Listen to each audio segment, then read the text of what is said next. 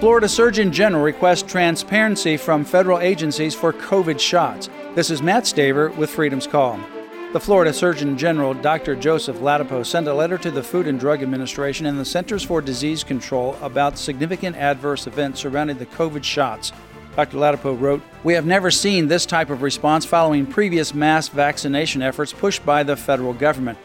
Even the H1N1 vaccine did not trigger this sort of response. In Florida, we saw a 1,700% increase in reports after the release of the COVID 19 vaccine, compared to an increase of 400% in vaccine administration for the same period. The reporting of life threatening conditions increased by 4,400%, Ladapo said. The studies continue to show these experimental shots are neither safe nor effective.